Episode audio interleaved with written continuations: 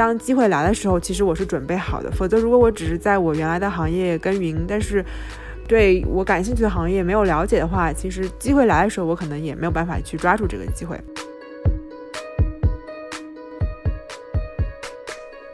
如果不知道自己热爱什么，我们至少可以去尝试那些我们好奇的事情，然后给他几次机会去尝试，那多尝试呢，然后最后呢，会有一些东西会留着跟着你。每一份工作都有你想做的和你不想做的事情。然后呢，其实我是觉得，我当时导师就说，如果你能把你不想做的事情做好，其实也是一种很强的能力。所以就是对认真对待每一个选择，然后在那个选择中，你发挥到自己最好的。Hello，欢迎来到新一期的出钱一丁，我是小易，我是丁丁。嗯，那这一期呢，我们请到了一个非常特别的嘉宾，嗯，她是我在牛油果烤面包这一期发现的宝藏姐姐，叫苹果姐姐。然后我们先请苹果姐姐自我介绍一下吧。Hello，大家好，我是苹果姐姐郑晨宇。因为我有两个苹果肌长得像苹果，所以叫这个名字啊。从我初中就开始叫这个名字。我现在呢有自己的文化创意工作室，主要是做可持续生活方式的，呃一些品宣和自然和艺术这块教育。之前呢我是高中的时候去美国读书，后来在普林斯顿大学读的经济跟环境学。毕业后呢我是在。摩根斯坦利做金融分析师，后来加入了加州的一个社交媒体 APP 叫 Whisper，也帮助 Whisper 在中国建立了分部。嗯，之后呢，我去了 Uber 的总部，在旧金山做 Product Marketing，然后主要是对接嗯总部和中国的团队在产品这块。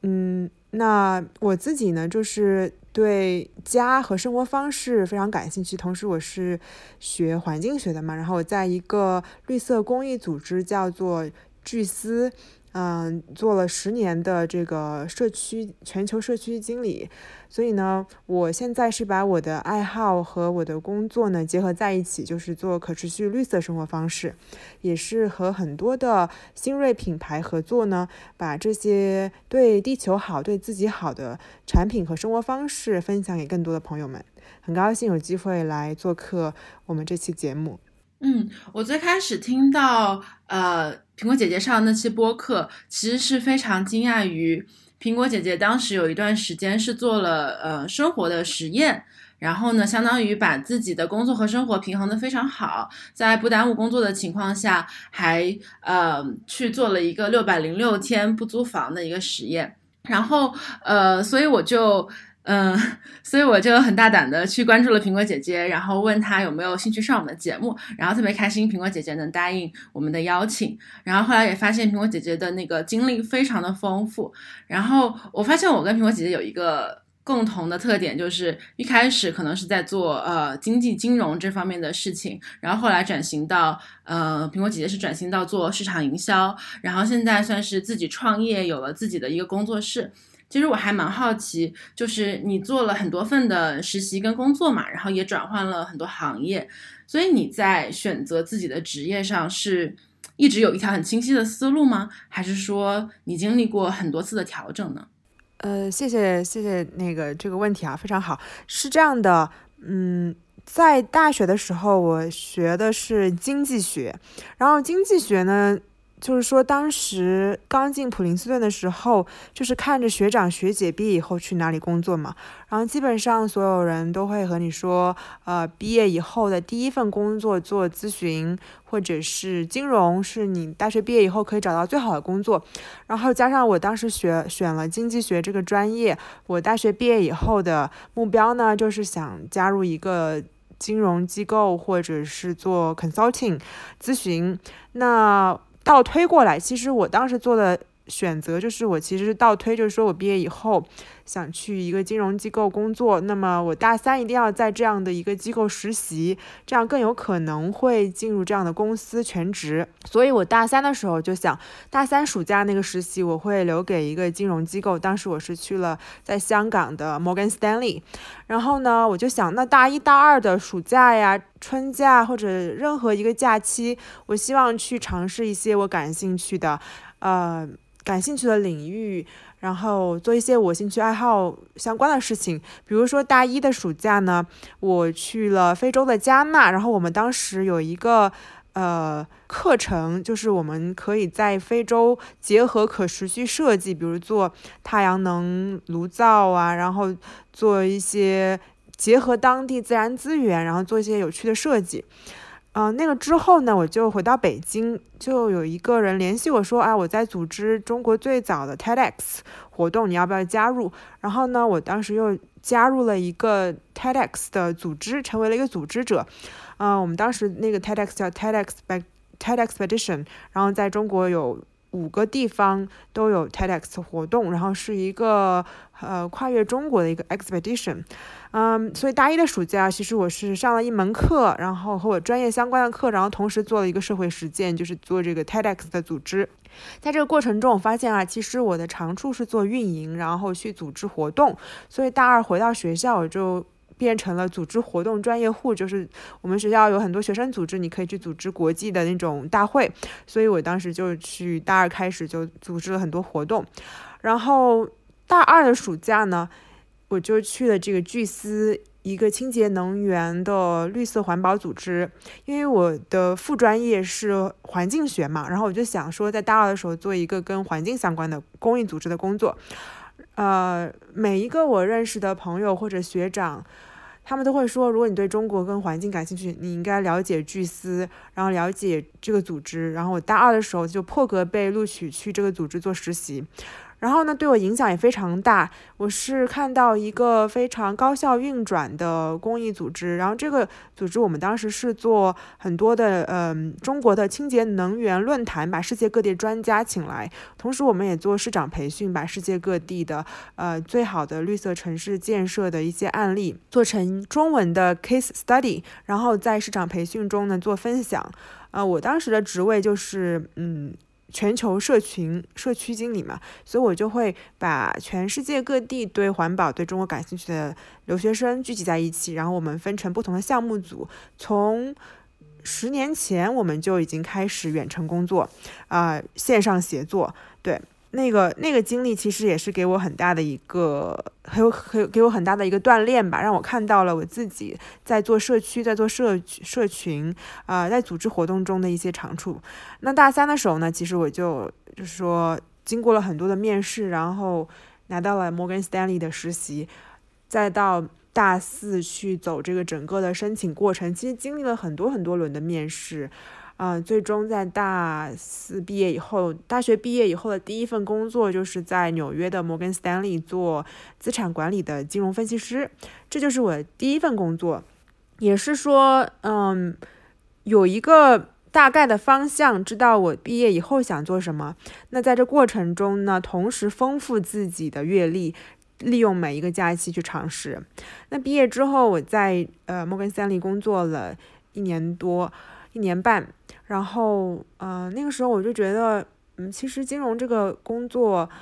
呃，虽然跟我的专业非常对口，但是我自己一直有一个硅谷的梦想，就是我那个时候经常去 TechCrunch 这个科技大会哈去做志愿者，然后接触到很多科技公司的创始创始团队，看到很多人他们非常。热就是充满热情的去做一些可以改变我们日常生活的一些产品或者一些 A P P，比如说像共享经济，Uber 或者是 Airbnb，让更多的闲置资源可以更好的再利用起来，让我们可以用一个在网上。通过一个 A P P 就可以预定到一个好好看的房子，或者是一个呃遇到一个有趣的人，我就觉得啊，我很想加入这样的一个团队，去做一个改变人们生活、给生活带来便利的产品。所以我当时就想着，嗯，下面一份工作我想去硅谷，然后做呃跟产品相关的事情。但其实这个过程是比较曲折的，因为就是你之前的背景是金融，然后想去做。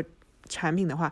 做呃去加入小的公司去做一个 marketing 这样的一个职位的话，呃，其实没有那么简单。所以我其实觉得是这样，就是说你可能你现在的道路是在 A 这个 track，但是你呢想去 B 这个这条路。那呢，你就是在做好 A 的这个过程中，然后呢，利用每一个业余时间去做跟 B 相关的事情。就比如说，我当时是我记得当年。工作第一年的每个假期，我没有度假过哈，我就是全部的时间都是去一些科技大会当志愿者，然后在这过程中更好的了解这些行业，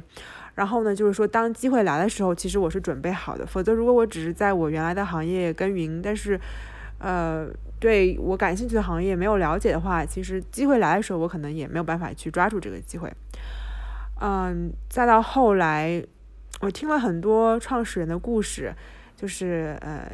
因为我自己对人和故事很感兴趣嘛，然后我就去听他们的这些音频采访，他们的毕业典礼演讲，然后有一个演讲对我触动很大，就是在二零一三年，就是我大学毕业一年多以后，六月份，然后那个 Dropbox 的创始人，Dropbox 是一个语音分享软件哈，嗯，知道，它有点像腾讯云或者百度云。然后呢，嗯，他的创始人 Drew Houston 是麻省理工学院的毕业生，他给当时的那一届毕业生有一个人生信条嘛，就是有三样东西，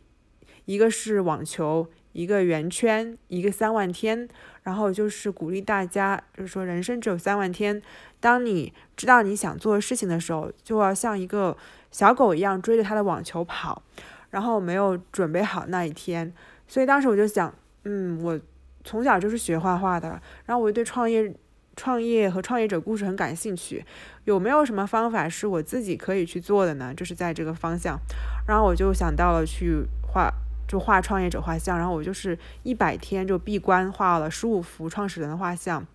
后来我在红杉资本的一个工程师大会上，然后我去展这些画。在这过程中，就被一个洛杉矶当时当红的一个社交 APP 叫 Whisper 的创始人看到了我的画，他就说：“哎，如果你作为一个艺术创作者，你可以让自己的作品出现在就是一个非常厉害的风投的一个活动上，我想你一定有办法去做任何事情。”然后，当然他们又很想去进入中国市场嘛，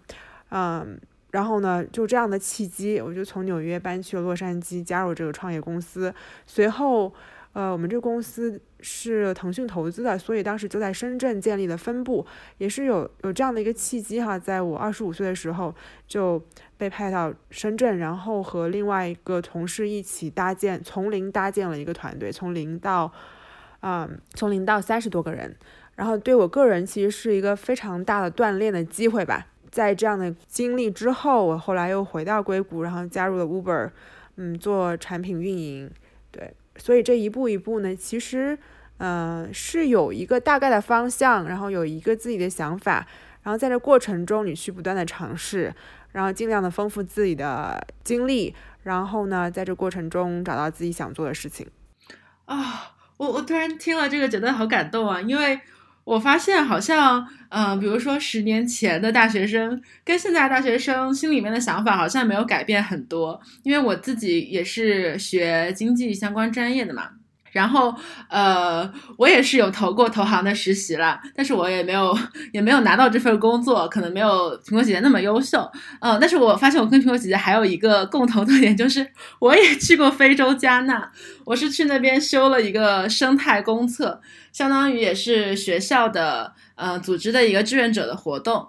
嗯，然后我就发现，嗯，怎么说呢？就是我们，因为我们做这个实习生活也采访了挺多有趣的同学嘛。我们其实是除了他们工作过的领域和岗位之外，我们其实也是更关心他们的故事。就好像苹果姐姐，你去用一百天画创始人的画像，那我们可能是用了一百多天去，嗯，去采访很多不同的同学，去问他们是如何一步一步成为今天的自己。所以。嗯，感觉苹果姐姐就是在站在你的那个视角上，站在再往回看，好像之前做的一切其实都是在为未来铺路。嗯，然后我自己有一个还蛮好奇的问题，比如说你之前去到过很大的国际性的大公司，那也去到过，比如说创业公司，呃，那创业公司里面有有比较小的，像你说的，呃，Whisper 那个团队是从零开始去搭建一个中国的团队，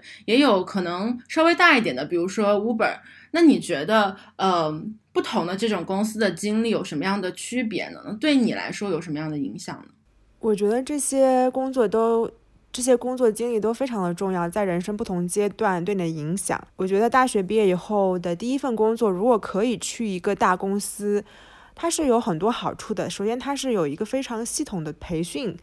这个整个培训过程他们是非常完善的，然后它锻炼了你呢。除了你的工作的技能哈，必要技能，还有你的沟通能力，你怎么跟你同事沟通，然后你怎么去，嗯，准备 PPT 这一系列东西，就是如果你以后加入小公司，你要独立带团队，这些技能呢都是需要培培训和培养的，不管你用什么方式。我觉得大公司就像是你在造楼的时候有一个脚手架，它帮你搭建好了框架，然后你在里面再继续在里面造楼。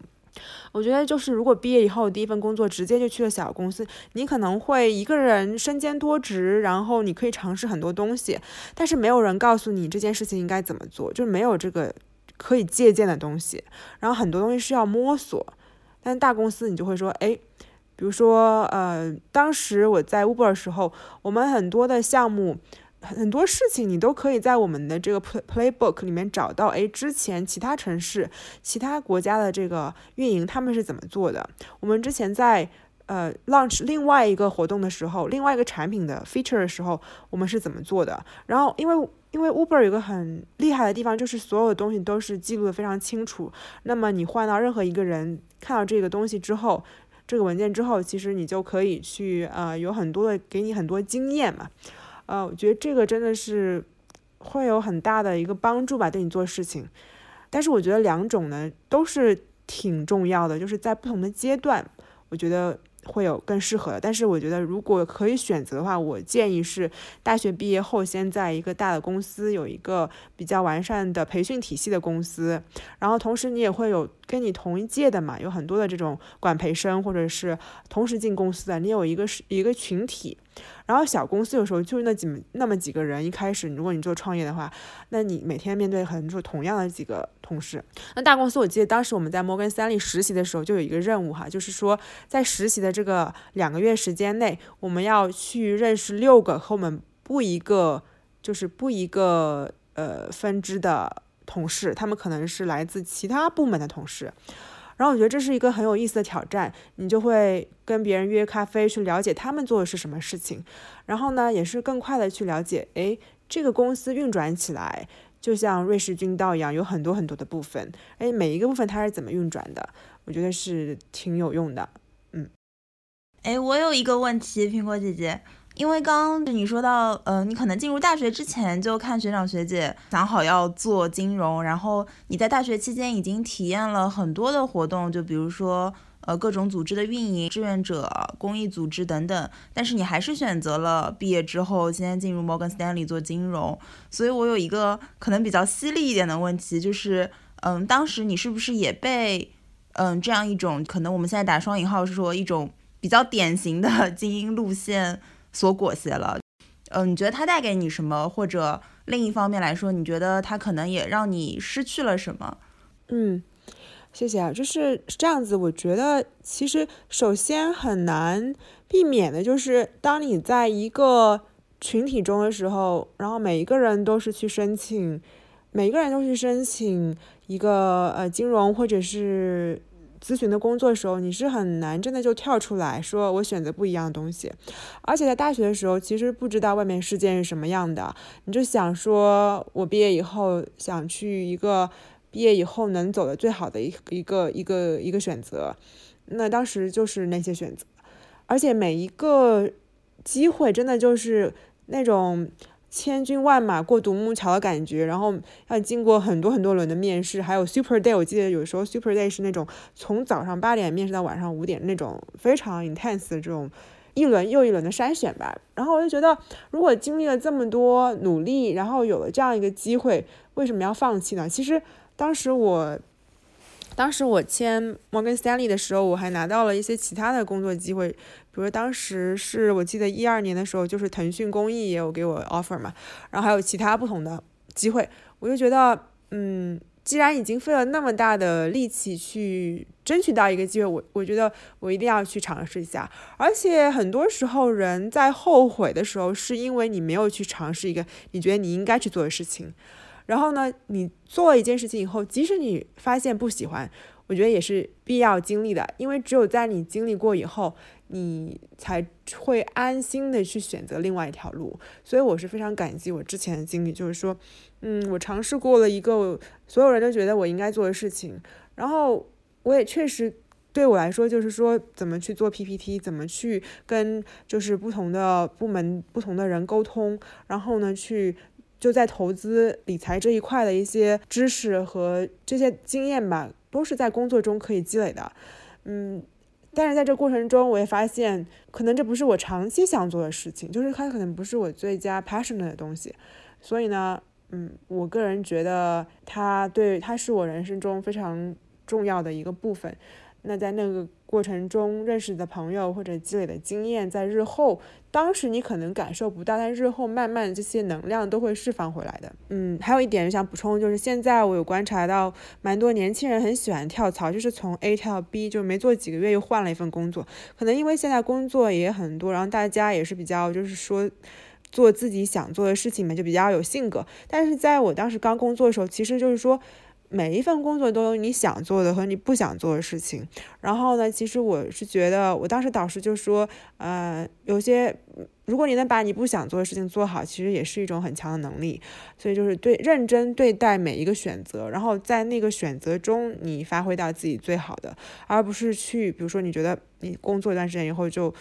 不是很。认真的工作了嘛，然后就不认真对待那个工作，我觉得态度非常重要。对，嗯，特别同意。然后刚刚苹果姐姐提到说，嗯，你做了一段时间可能金融之后，发现它不是你长期想做的事情，那我就还挺想挺好奇的，就是。嗯，你当时就已经发现了你长期想做的是，比如说环保啊、公益相关的事情吗？还是说，呃，长期想做的事情它是一个流动的、不断去发现的过程？然后，嗯，你目前在做的，比如说自己创业、做工作室，嗯，它算是一个你想要的生活吗？嗯，呃，先回答第一个问题哈，就是说。环保和做可持续生活方式是不是我当时就知道？其实这样的，其实我当时在金融行业工作的时候，我在夜晚和周末的时候，我还在就是协助这个公益组织。其实这个公益组织我在里面已经有十年了，从我大二的时候，二零一零年到今年就是二零二一年，其实已经有十年的时间。在这过程中，其实我一直有参与过来，参与进来，然后尤其在招生这块哈，所以嗯，在招聘这块。所以我当时就是用，我们当时也用一些协作软件，可能现在是用飞书或者是钉钉，当时我们用的是叫 Yammer。然后呢，我就在网上就是有带一些团队，一些大学生，然后去做不同的项目嘛。我觉得就是你热爱的事情，是你愿意牺牲你休息的时间去做的，然后就是你周末也愿意去花时间去做，这个就是一种不需要外力就可以，你你就会。主动去做的事情，我我我把他们称之为你自己，就是我会觉察这些，然后去在这些事情上花更多的时间。所以呢，嗯，那真的是因为我在高中的时候，当时呢就是去美国留学，然后我们在我们高中在大自然中，嗯，我记得十一年级的时候，老师带我们去参观，就是呃一些垃圾处理工厂，然后。回收工厂，然后带我们去森林里去做各种的笔记，了解土壤的变迁。呃，那个经历对我影响很大吧。然后我们还参与到了很多的一些环保组织，组织就是不同的这个宿舍，然后排能减排的比赛。嗯，然后大那个经历就在我心中植下了一个种子。包括我们当时有很多是种有机种植、有机农场，我们去体验。然后我就想，大学的时候我可能要学学经济专业，就是一个。很有用的知识。那么，在另外一方面呢，我是要选择就是，嗯，环境学，这个是我自己选择的嘛？那个是我自己选择，说我我在大学中也是继续加入了就是 Greening Princeton 这样的一个环呃环保组织，然后一直做了四年的时间，啊，所以它是一个在我的人生中是连贯性，从我高中植下一颗种子，到大学我去学专业的课程，从在非洲的那种比较 hands on 的课程，再到就是经济环境经济学，然后再到那个气候变化，到未来食物，就是我。通过比较学术的东西，然后去掌握更多的信息，嗯，和知识。那再到后面到巨思做实习，就这一系列都是连贯的。我知道，我当时隐约知道，我觉得这个事情是我觉得我可以做一辈子的。那，但是我可能没有想说，当时就找到一个完美的契契机和机会，让我可以就是做一个，就又自己擅长、自己热爱又可以养活自己的事情。那我就在业余时间去做这个事情。我现在其实想追问一下，嗯。刚刚苹果姐姐说的，就是你自己做公益组织做了十年嘛，然后其实一开始就有一个自己比较喜欢的事情，然后坚持做下去。嗯，我个人还蛮有感触的，因为像我们我和丁丁啊，然后还有我们团队的小伙伴，现在在做实习生活这个播客，也是相当于为爱发电吧。然后我们也希望能把它嗯坚持的更久一点。嗯，但是我在想说，其实很多的。我们身边的同龄人或者同学，他们其实可能还没有找到自己真正喜欢什么，也许这也算是他们频繁的去跳槽或者不能坚持某一项事情的一个蛮重要的原因。呃，我还挺好奇，就是如果说我们还不知道自己真正喜欢什么，那应该怎么去探索呢？嗯，这个问题就是暑假的时候我给就是今年巨四的实习生，去年巨四实习生做分享的时候，他们也问我这个问题，就是说，哎，就是说。找到自己热爱事情很好，但是我不知道我自己热爱什么。那这个我的导师跟我说过哈，就是做那些你的好奇心感到喜悦的事情。就他是用了一句话去总结了一个我后来回顾我的历程哈，就是因为我是倒看我之前的选择嘛。哎，我真的是做的是。尝试了很多好奇心，我好奇的事情，然后那些我能坚持的事情呢，就是我好奇心感到了很快乐、很喜悦的事情。就比如说做公益组织、做绿色环保，我觉得很有意义。然后一群留学生可以把我们的一些呃技能结合在一起，然后呢，我们做这些事情可以做成教材，然后在市长培训中用到，让更多的这些可持续建设的。呃，城市发展的案例被更多的人看，就是看到并且执行起来，然后就会找到，我觉得带给你的是一种价值吧，就是那种你做的事情带给你了一种价值感和使命感的时候，你就会想继续做下去。然后呢，最近我是在那个最近两周，我是到景德镇出差，因为就是他们邀请我来做一个文化旅游的，就是。访问吧，然后去，可能以后会开发一些文化旅游路线。当时接待我们的那个王老师就说：“说，哎，这个苹果你去过这么多地方，然后他觉得非常感动的是，我还是对很多事情保持热，就是热，就是这种好奇心哈。嗯，我觉得这一点是非常非常重要。就是如果不知道自己热爱什么，我们至少可以去尝试那些。”我们好奇的事情，然后给他几次机会去尝试，然后慢慢的你就会发现，就像你去扔一个一碗面条到墙上，总有一些可能会粘在上面的嘛。就多尝试呢，然后最后呢，呃，会有一些东西会留着跟着你，嗯，是这样的。嗯，我好喜欢这句话，就是你多尝试，最后就发现有东西会一直跟着你。嗯，然后我还挺想问，比如说苹果姐姐，你现在在做的事情。嗯，现在自己在开工作室嘛？那这样子的呃工作和生活是你嗯目前觉得比较满意、比较理想的状态吗？如果是的话，是为什么呢？我觉得还是嗯，我觉得还是挺开心的，因为尤其是二零二零年嘛，因为前面几年我一直在世界各地生活嘛，然后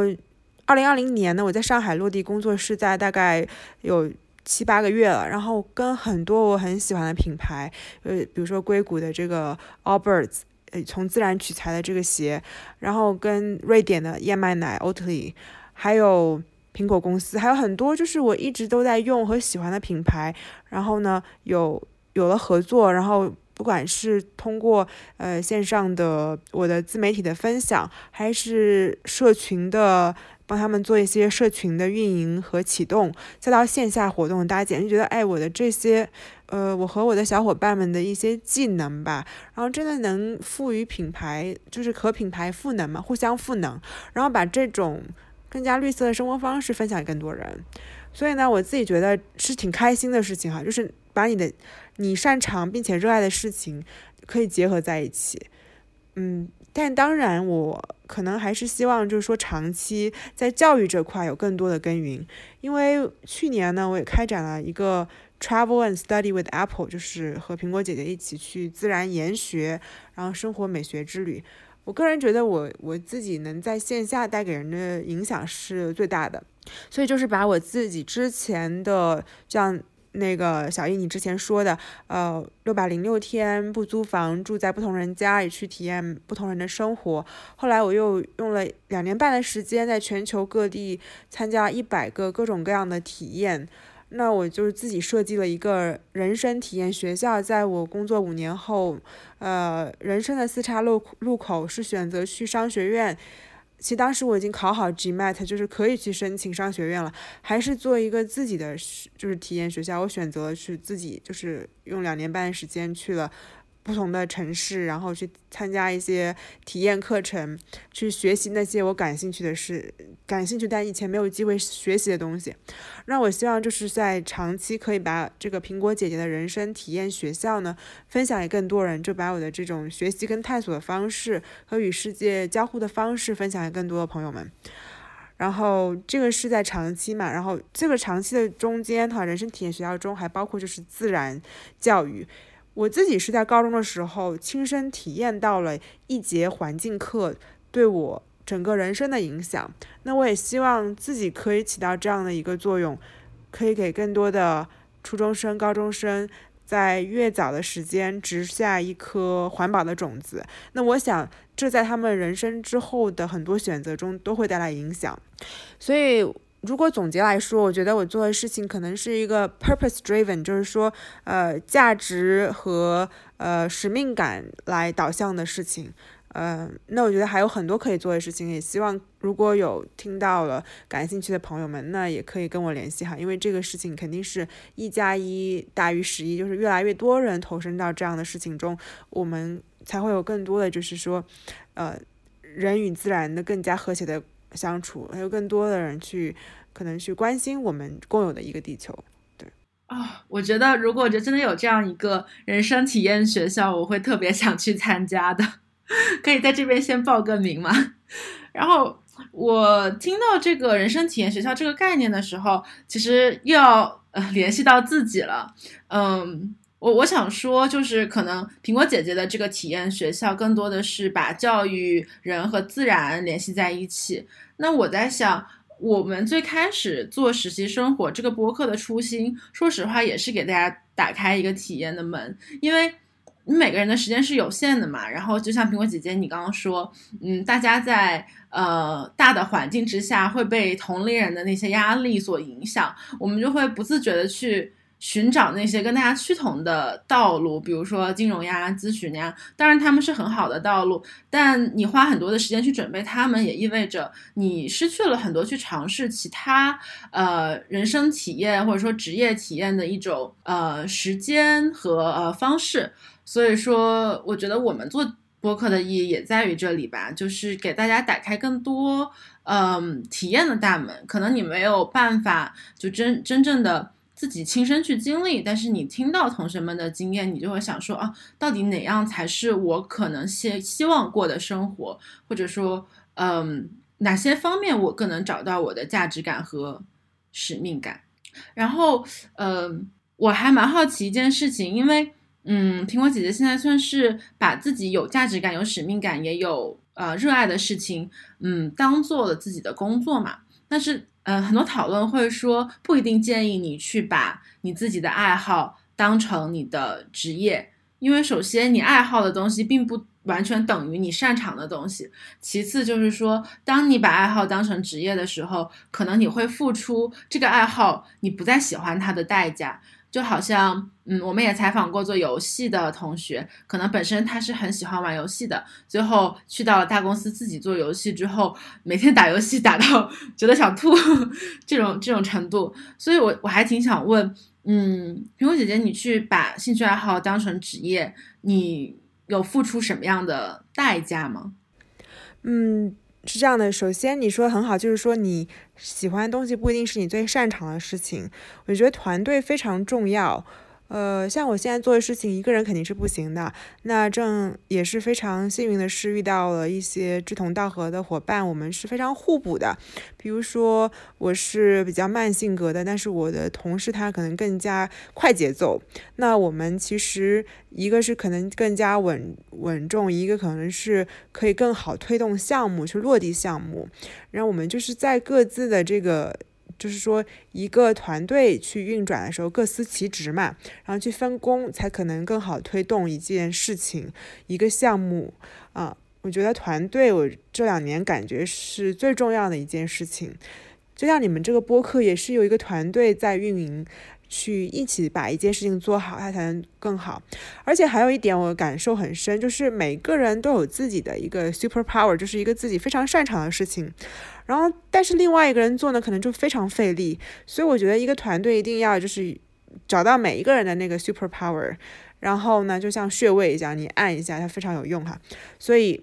嗯，然后让每一个人那个 super power 可以更好的去发挥它的价值，呃，这一点是很重要的。然后呢，我你刚刚说付出什么代价？就是比如说去年的九月到十一月，真我们团队真是非常忙，我们是就是零零七的这种状态吧。就是说我们确实是别人觉得啊，你们一直在路上，因为那段时间我们就是有去阳朔、有去莫干山，就做这个游学活动嘛。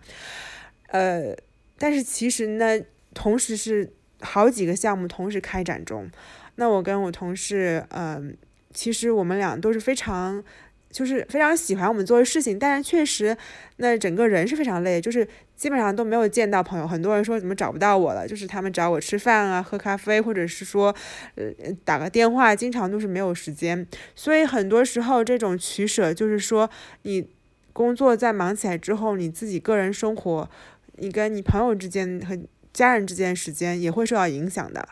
嗯，这个是必须要面对的。但是对于我们来说，是说自己有工作室的话。在项目这块，比如说有一段时间我们是非常非常忙，那我们后面会呃放慢一点，然后缓一些节奏，然后让大家都可以修复一下。所以我们不是说一直紧绷着，就是说自己开工作室就是可以自己去把握一个节奏。你你可以同时接很多很多的项目，但是你可能整个团队就会非常累。但同时你可能就是要在项目中也要做个取舍。确实这个项目很好，也很适合，但可能现阶段就是我们已经饱和了，没法做这个事情了，只能说往后排期，或者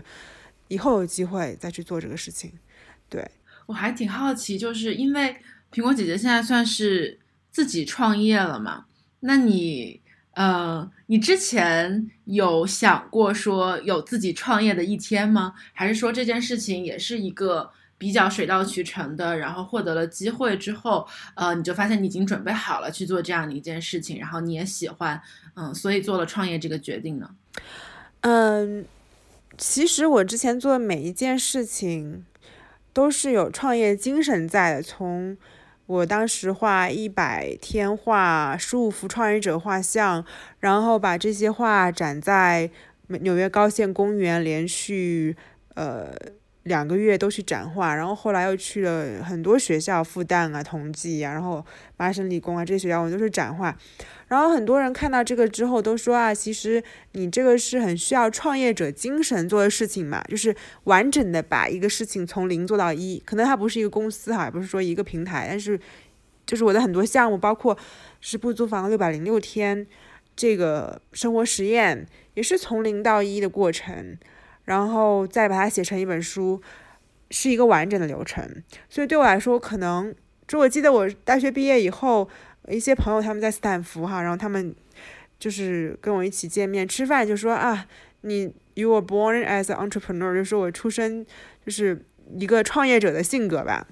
所以我从来没有怀疑过我有一天会做自己的事情，但是我现在选择可能做的是一个没有那么大的一个平台，就是我个我感觉我个人可能更适合一个可能嗯，更加就是规模没有那么大，但是呢，也是在做自己热爱事情的一个一个一个一个事情哈。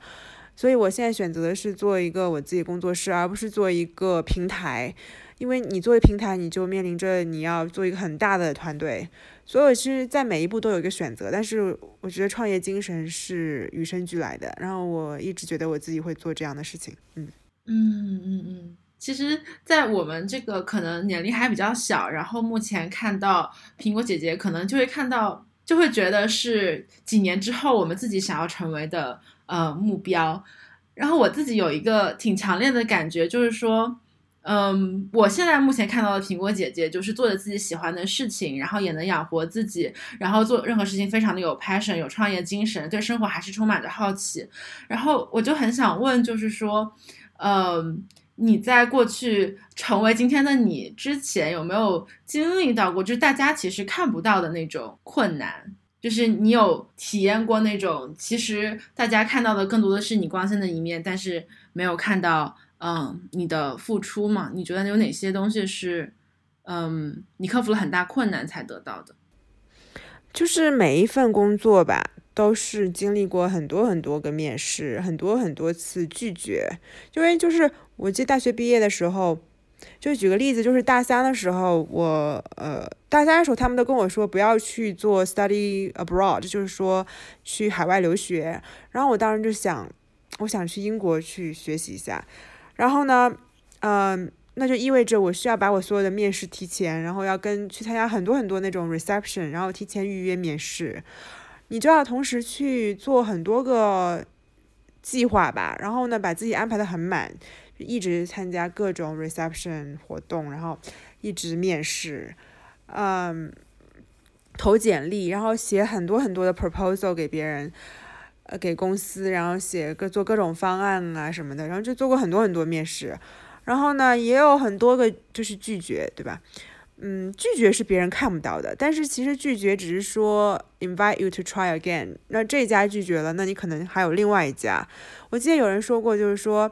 我自己在书中写上写过哈，有一个在火人节遇到的爷爷，他跟我说，嗯，他曾经搭过三次飞机，就是说他免费坐过三次飞机。我觉得哇，这真的是我从来没有听过的这种事情，大开眼界。我说我只听过有人搭便车，他说，但是你知道吗，在在三个。Yes 的背后有一百个 No，就是说每个人别人看到都是那些 Yes，就是你打通通关的那些过程，但背后的那些 No 就是别人看不到的，对。所以呢，我觉得大家在面对挫折的时候呢，都不用太太难过哈，就是说多尝试，对，然后把一些练就一些。就是你最想去的公司，你可以最后一个面试，然后之前你也可以去呃多参加一些面试，锻炼自己能力，然后让自己更加自信的去面对面试。然后我觉得做好准备，要做很多很多轮面试，这个是非常重要，就是心理准备很重要。然后当时我刚刚说到，就是说我大三时候就决定一定要去留学，那就意味着我可能会错过就整个申请季最繁忙的那个。就是面试期嘛，然后当时我有一段时间，我记得我那个时候就是每天都在听那种，呃，就看那些书，然后听一些呃语音，就是能帮助你面试的那种东西，然后走在路上，坐火车、坐车、汽车，反正都是在准备。然后当时甚至我在英国放假的时候，还飞回美国去继续参加那个面试。所以就是你真的要付出很多很多很多，才能。拿到那个三个 yes，那背后可能是有一百个 no。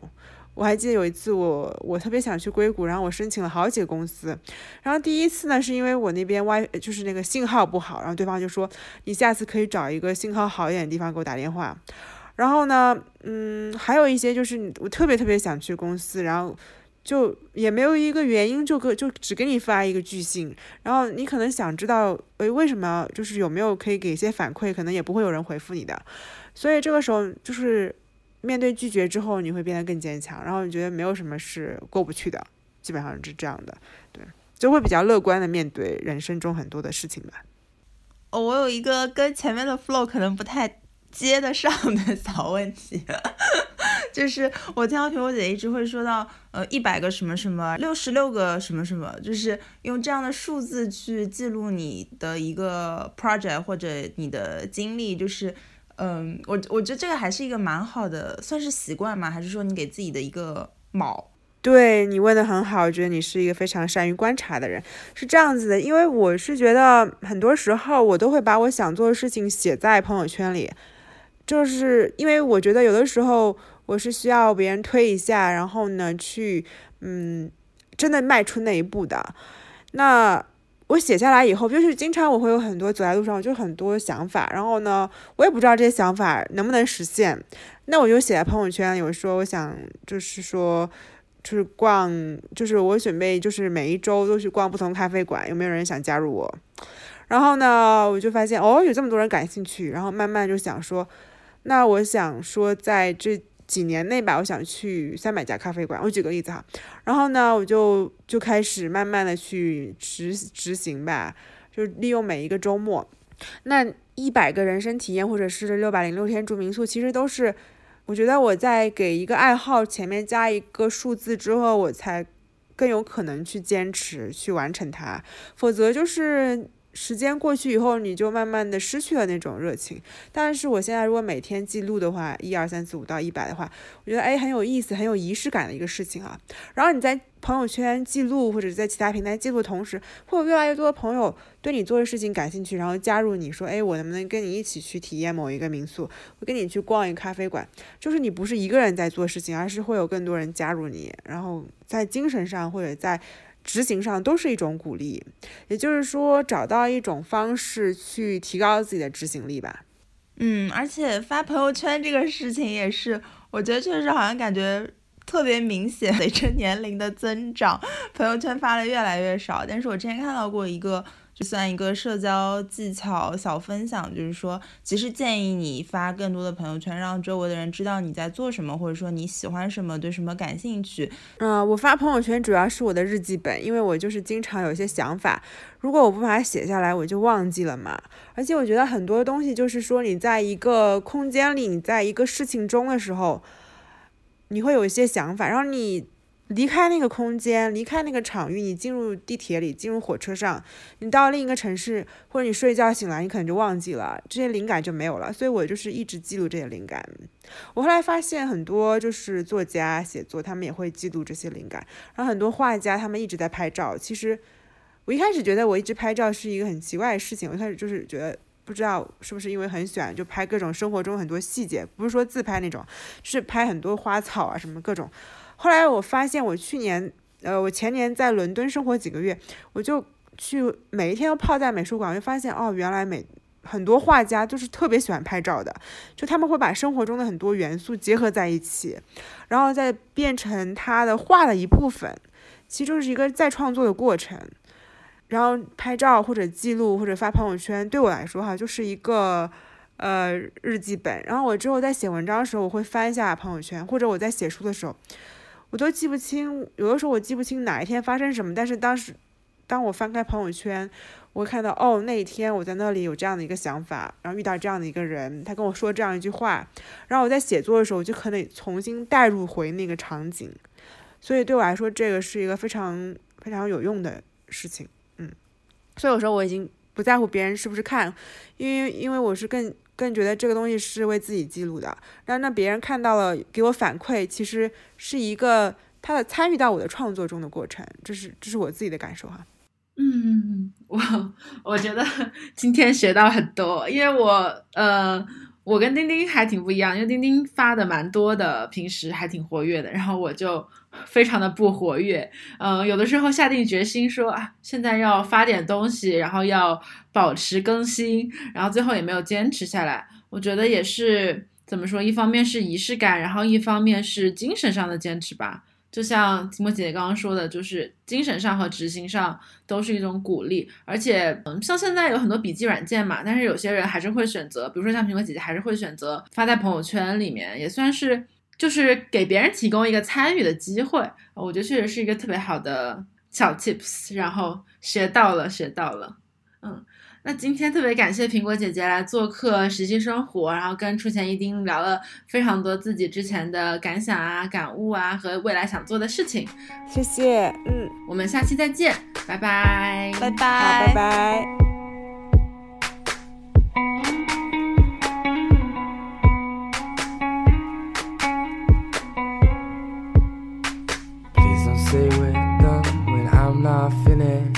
honest, I